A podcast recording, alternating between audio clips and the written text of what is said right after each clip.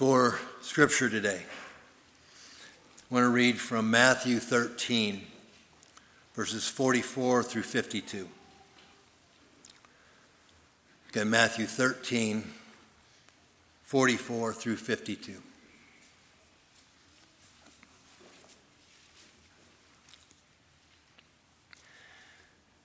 And this will be Jesus speaking these words. The kingdom of heaven is like treasure hidden in a field.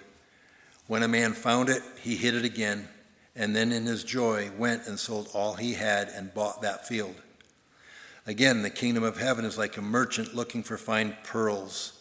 When he found one of great value, he went away and sold everything he had and bought it.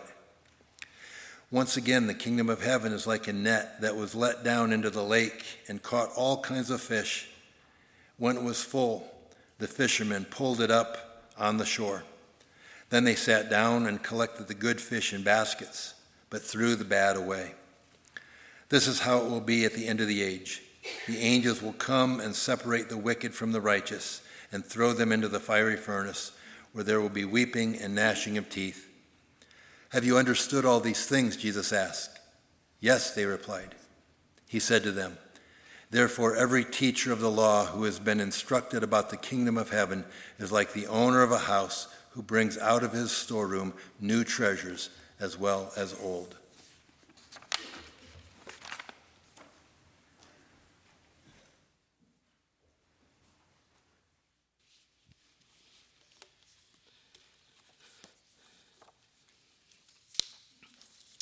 Good morning. It's great to be back.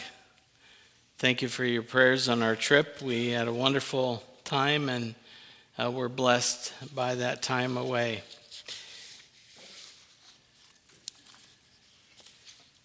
Today is the last day of, or the last uh, Sunday of July. And just to kind of keep us tracking on our summer series on new vision and revitalizing as a church, this is a a wonderful theme for the not only the scripture today, but for the the the place of uh, gathering. And we've been focusing on community this this last month, and uh, our outline says that revitalization requires the community to invite, assimilate, nourish, and celebrate treasures and growth as we seek his will for the kingdom. There you have the word the kingdom. And we'll be talking about that quite a bit today. Uh, the kingdom of God and the intention of the kingdom of God and living in the kingdom of God is something that was very central to what Jesus was teaching his disciples. And he wanted to understand them to understand it very clearly because everything they did was based upon this their whole life, their ministry, anything they would do after Jesus was gone. And it's true for us. Anything that we do, anything in life is based upon one clear understanding about what the kingdom of God was. The kingdom of God is, is a phrase, and sometimes it's also interchangeable with the kingdom of heaven, but it appears in Scripture some 53 times in the New Testament in the Gospels alone. And Jesus is usually the one that is referring to it because he knows it the best. And it's important for us because, look, we, we tire, we run out of gas. I lived one block away from the Rose Bowl parade for five years uh, of the parade. And um, we uh, would actually, the youth group that I was senior high youth director for, would go and make uh, one of our fundraising projects was helping build floats.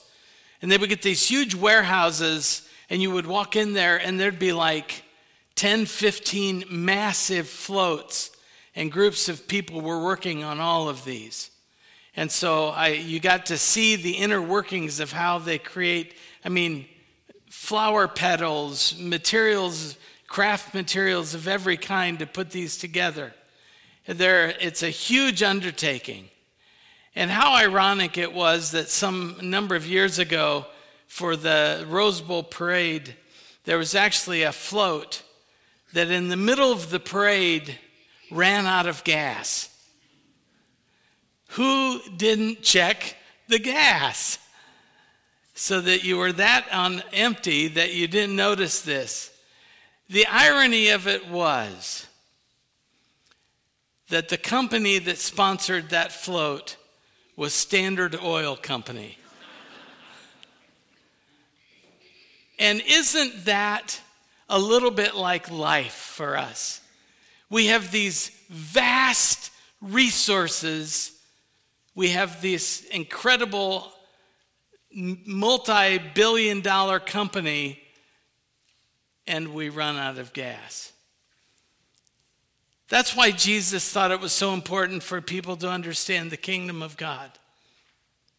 It's a vast resource that we have, and yet so often we don't utilize it or understand it or employ it in a way that we have a constant flow of energy that comes, gas that comes to us. Uh, the, the energy and the excitement and the hope and the encouragement, it's there for us. And it's so interesting because at the end of, at the end of uh, this, this uh, dialogue where Jesus is teaching the disciples, he asks them this question Do you understand this? And they said, Oh, yes, we do. Now they would come to understand it over and over again, repeatedly, in new contexts, new ministry situations, new life situations. But the reality was that, that they wanted to, and I think they did to some degree, but they kept relearning it. And that's true for all of us on the journey of faith. We will understand the kingdom of heaven more and more as we go through life. But let's at least not give up the idea that there is this resource available. In Matthew 6, so our text this morning is from Matthew 13. In Matthew 6, you, you also have a, a, another sort of parallel. It says, starting at verse 19, Do not store up for yourselves treasures in heaven where moths and vermin destroy, and where thieves break in and steal, but store up for yourselves treasures in heaven where moths and vermin do not destroy, and where thieves do not break in and steal. For where your treasure is, there your heart will be also. It raises this question of what we truly treasure. I mentioned this statistic that the kingdom appears 53 times in the Gospels. Um, but um, we think that, that the kingdom sometimes is, we, we get to a point where we say, well, there's nothing more I can learn. And this is really, truly a human characteristic. We establish a certain level of knowledge and understanding. We get a degree in something, or we get uh, a, an achievement, a, a championship of some kind. This is the pinnacle, right? Well, life goes on. Um, there, is always, there are always new things to explore and new things that we can understand. A shepherd boy near the Dead Sea found scrolls that were 2,000 years old. A diver off the Florida coast located a sunken 17th century Spanish vessel filled with silver and gold. Unfortunately, he didn't get to keep all of it, uh, or maybe not much of it, but a farmer plowing his field in Suffolk, Suffolk, England, struck a container that held beautiful silver dishes dating from the Roman times, the time of Jesus, even. Um, we know that ancient Palestine was a country that was frequently ravaged by war. So these, the, these parables that Jesus is teaching are significant because um, there are a lot of questions about the parable itself. For example, how do you how do you just go find a treasure in someone's field? Um, and then, of course, the most obvious question would be, um, what was he? Why was he being dishonest by not disclosing to the owner? When in fact, in the, at that time, um, that would be considered uh, the the owner didn't know it was there and wouldn't know it was there. So there is that debate. But in terms of in terms of their common law and practice, it was a matter of he didn't he didn't steal it from him. He bought the field at a fair price and and sold everything he had to be able to do that. Uh, and so he did pay pay the farmer for what the the field was in fact worth to the farmer. Um, but in any case, um, these examples that parables Jesus has given is to help his disciples understand that the kingdom of heaven is not about the things of the kingdom of this world. There is nothing that we own that we will take with us. There's nothing of materials or anything else. That's why I think it's so interesting that that when they buried some of the kings and princes and, and, and queens of, um, uh, of the old kingdoms, that they buried them in this tomb with all of these riches as if that's going to make a difference. Well, Jesus wanted to make clear that the disciples knew what were the things that were worth pursuing. And in both of these parables, there is clearly an indication of dedication to a goal, a dedication to, to give up everything they had in order to have something that they, they, that they couldn't even, couldn't even buy. He was giving them this example to say, everything you have is worth giving up for the kingdom of God because that has to be enough.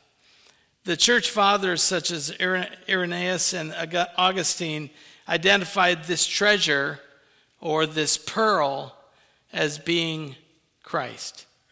Some would say as being God, that God wants a relationship with his people and he invites people into the kingdom on a constant basis of grace and forgiveness, and that's demonstrated through Christ.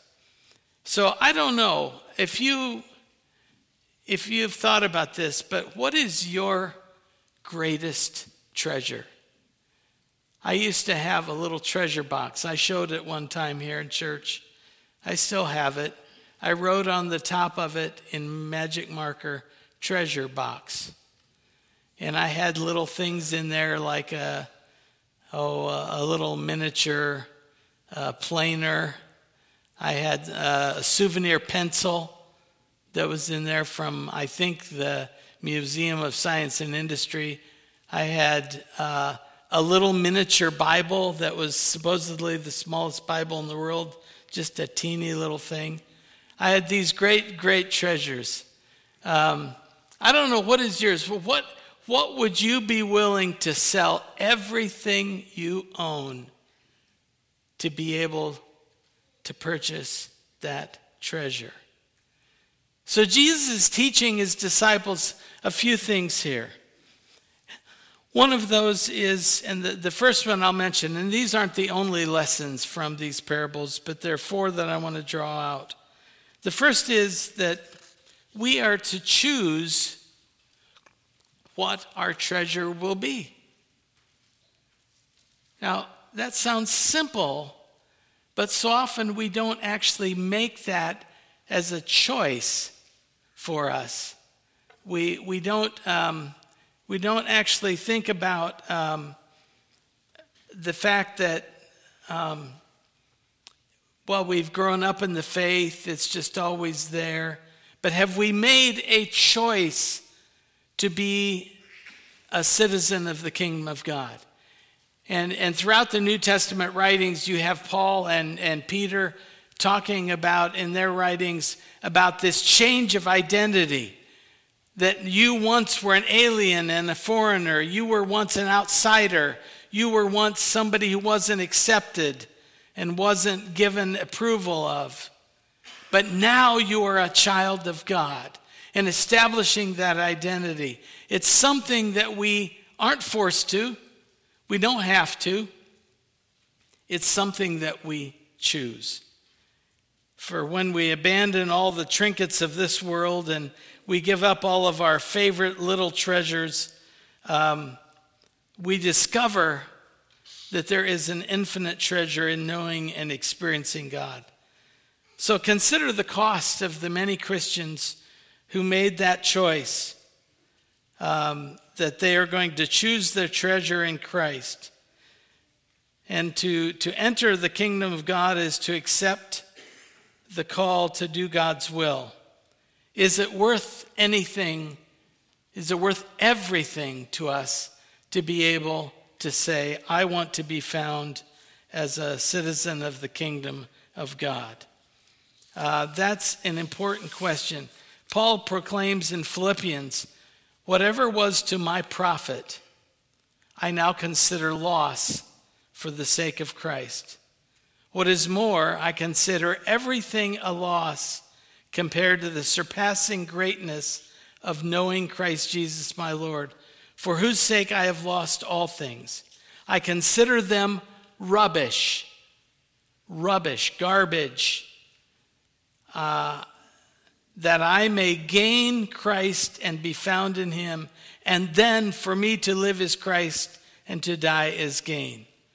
So let's remember that this conversation uh, was with his disciples was teaching similar something similar to what he taught the rich young man that came to him and uh, and asked Jesus, "What must I do to inherit eternal life?"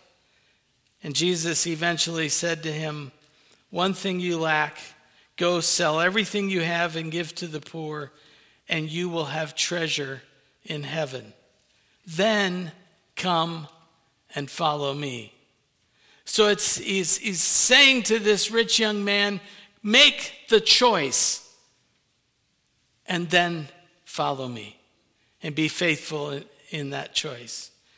The beauty of this conversation is um, that uh, is found in verse 21 of Mark 10, where Jesus looked at him,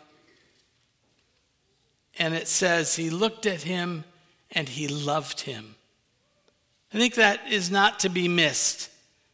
That Jesus wasn't just doing this as a, as a legal requirement, He wasn't turning faith into something that you have to do uh, or you won't be accepted.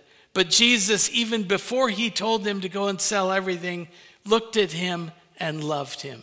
I don't know what all that means, except that I think that man experienced God's love through Christ.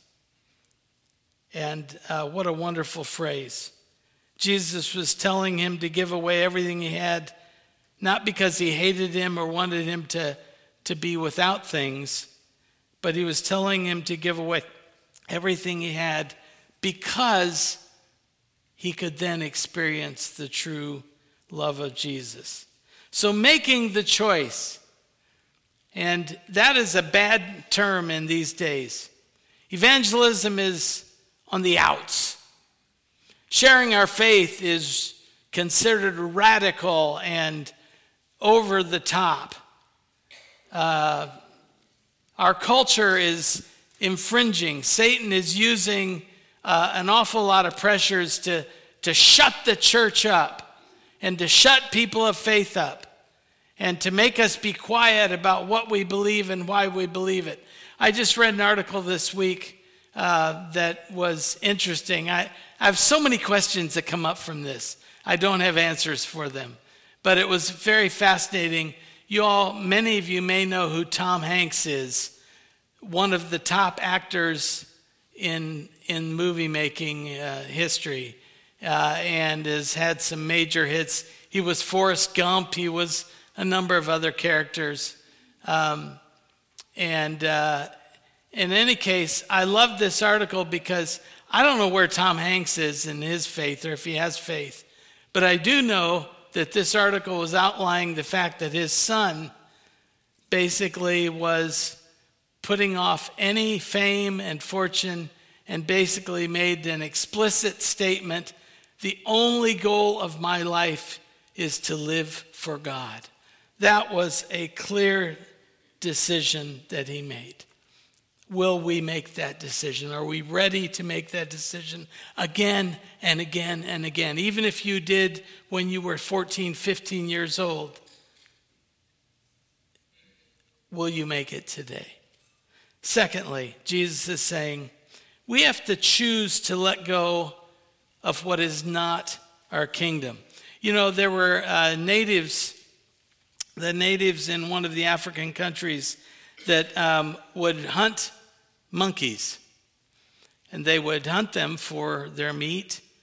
And um, they would place shiny objects in empty termite hills in full view of a whole tribe of monkeys.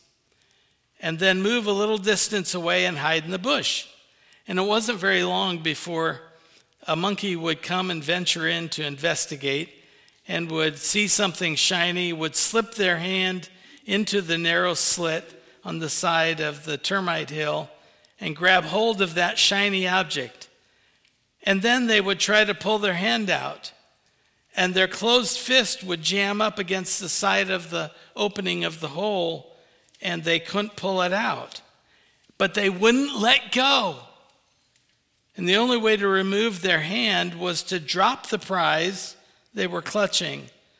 And they would try and try, but they couldn't pull it out because they were not willing to drop the object, the quote, prize they were going after. Now the hunter calmly walks over out of the bush, club in hand, and, and toward the monkey. The monkey begins to panic and starts trying to jerk their hand out, all the while clutching this treasure and they end up becoming dinner. They end up losing their life for the sake of holding on to their treasure. What is it that we would hold on to? What is it that we would hold on to so dearly that we would lose our life or lose our salvation or lose our sense of calling and identity in Christ for the sake of that one thing. Because you notice that in these parables, they give up, they're willing to sell everything for this prize. Are we willing to give up everything? Um, 1 Timothy 6:17 says, "Instruct those who are rich in this present world not to be conceited or to fix their hope on the uncertainty of riches, but on God who richly supplies us with all things to enjoy. And in 1 Timothy 6, he, he also says, But those who want to get rich fall into temptation and a snare, and many foolish and harmful desires will plunge people into ruin and destruction. For the love of money is a root of all sorts of evil, and some by longing for it have wandered away from the faith and placed themselves with many griefs. So we need to choose clearly. We also need to give, decide that we're willing to give up the things that are not of the kingdom of God, that we won't take with us that are not ours, they're only, we've only borrowed them for a short time. Will we give all of that up uh, to be able to embrace God's kingdom and embrace Christ? Third thing that Jesus is teaching is to choose to center our lives around the kingdom treasure. The fact that they're willing to sell everything was saying, wow, there goes my home, there goes my, you know, whatever I own. I'm willing to give it all up for this one great treasure. In other words, they the goal of the prize of the kingdom of heaven is what Jesus is saying is is it am I willing to not just give up things but to be able to actually make this the central part of my life, whether it was a pearl or whether it was, uh, you know, this great, whatever the treasure was that was in the field, to be able to, uh, to center our lives around, around that thing. Proverbs 8, 10, and 11 says, Take my instruction and not silver, and knowledge rather than choicest gold. For wisdom is better than jewels, and all desirable things cannot compare with her. Um, and in Colossians, Paul says, 2, verse 2, My goal is that they may be encouraged in heart and united in love, so that they may have the full riches of complete understanding, in order that they may know the mystery of God, namely Christ, in whom are hidden all the treasures and wisdom and knowledge. Wow. Read that over a few times again. Colossians 2 2 to 3. That was his goal, was that all may be encouraged by his ministry and his writing uh, toward being united in love. And you want to say, okay, here's the other thing that's under attack community and churches are under attack. Uh, not just for what they believe, that's part of it, but they're under attack by separating and getting these people stop gathering like that. Stop doing the things that the early church did in, in Acts 4. Stop getting together, praying together, meeting together. Stop sharing all these prayer concerns about other people in your classes or in the congregation.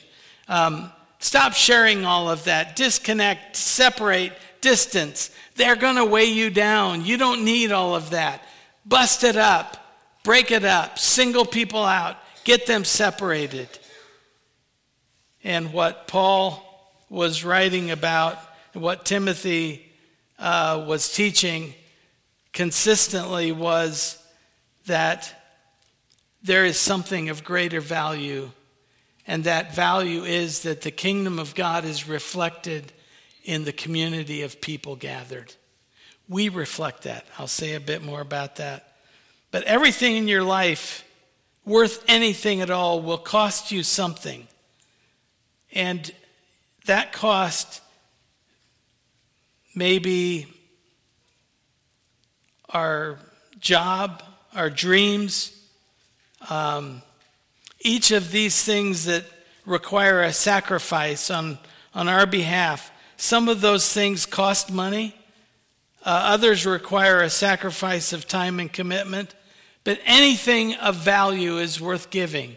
And that's why Jesus wanted his disciples to understand you're going to be following up and doing ministry with churches and sharing this faith with other people. Are you ready for that? Do you understand that you're choosing to make this the central thing of anything else in your life? Fourth, Jesus is basically teaching us to choose to help others and find their treasure.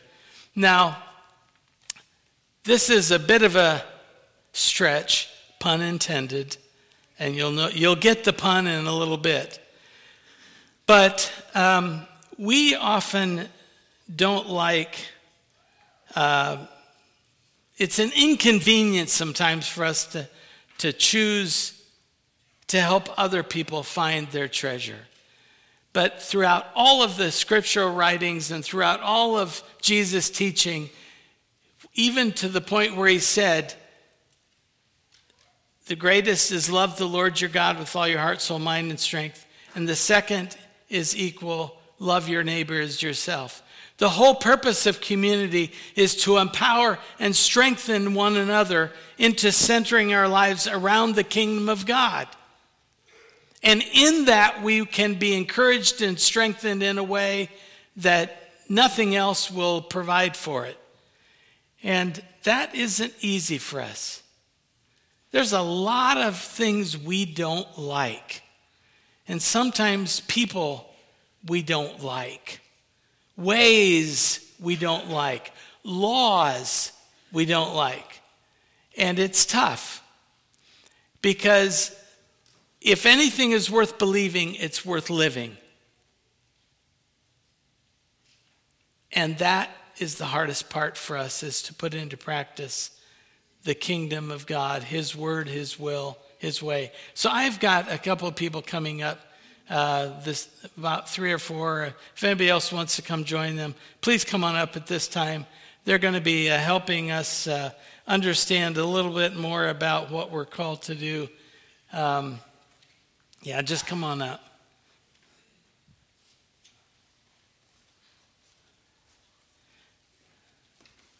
Now, um,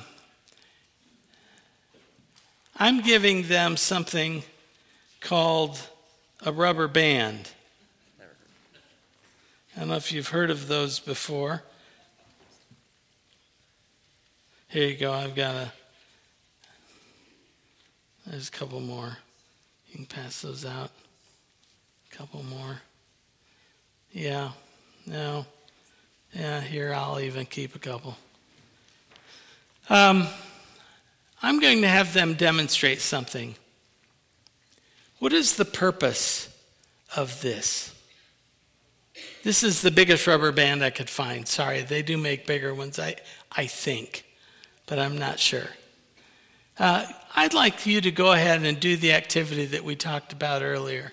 So, yeah, go ahead.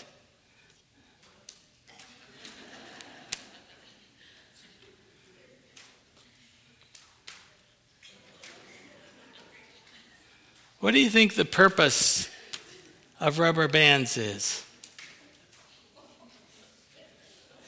Y'all got them all shot off? Can't quite reach the balcony. Um, how valuable, and here I didn't even keep one to, to demonstrate, but how valuable uh, do you think a rubber band is uh, if it is not stretched? What, what would be the purpose of it? There, there's two primary purposes that I think of. One of those is to hold things together, right? To bind something together, hold it together.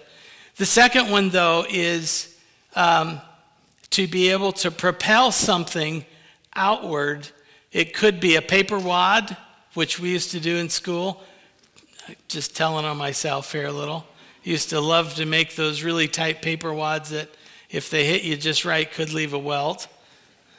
Um, but thanks, you guys. You can you can go back and sit down. Uh, yeah, good job. Awesome. The purpose of a rubber band bind things together, extend things, or shoot things further out, whether it's a rubber band itself. But the only way that they do either of these functions or any other function that you can think of. There is no purpose in a rubber band if it is not stretched. Here's the other thing without stretching those rubber bands that they all just shot out there, you would not be reached.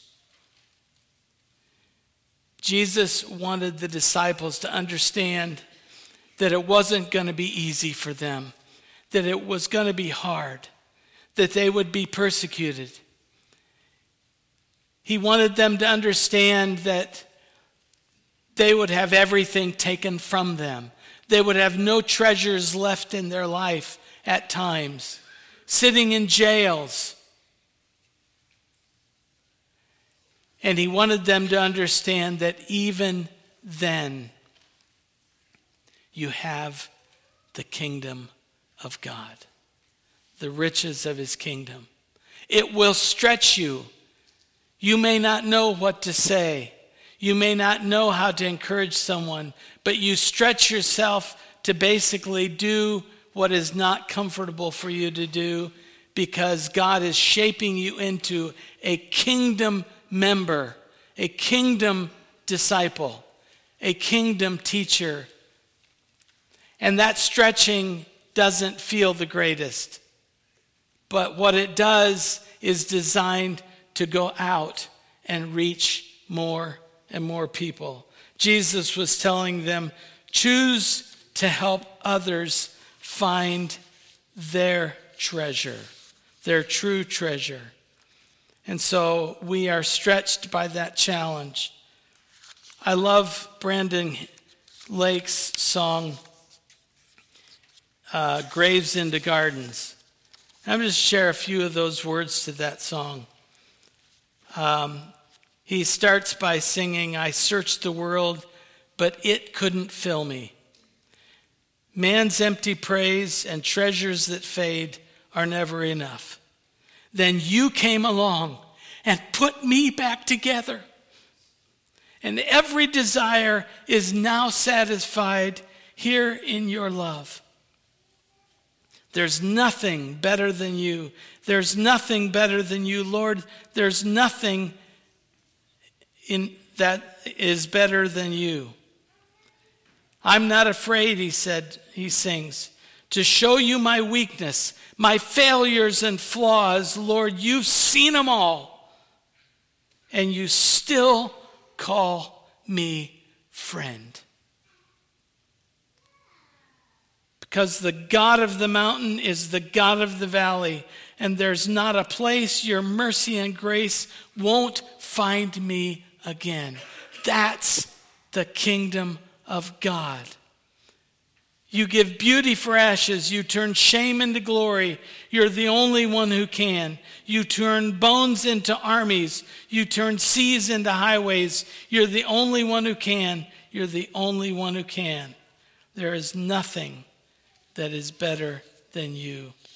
I believe that we, being part of the kingdom of God, is one of the greatest and most fulfilling joys because we have the opportunity to share that kingdom with others and to be shot out of cocoons and out of our comfort zones and out of our safety and out of our uh, all of our preferences to be able to meet people where they're at love people where they're at and nurture them into god's kingdom you know um, there was an article that came out some years back uh, about a guy by the name of Rob Cutshaw. He owned a little roadside shop outside of Andrews, North Carolina. Like many in the trade, he hunted for rocks, and then he would sell them to collectors for jewelry. Um, he knows he knows about rocks and and can decide which to pick up and which to sell. He's no expert, but he leaves the appraising of rocks to other people. As much as he enjoys it, it doesn't always pay the bills. He was on a dig at one point a number of years ago, and he found a rock he described as purty and big. Purty and big is the way he said it.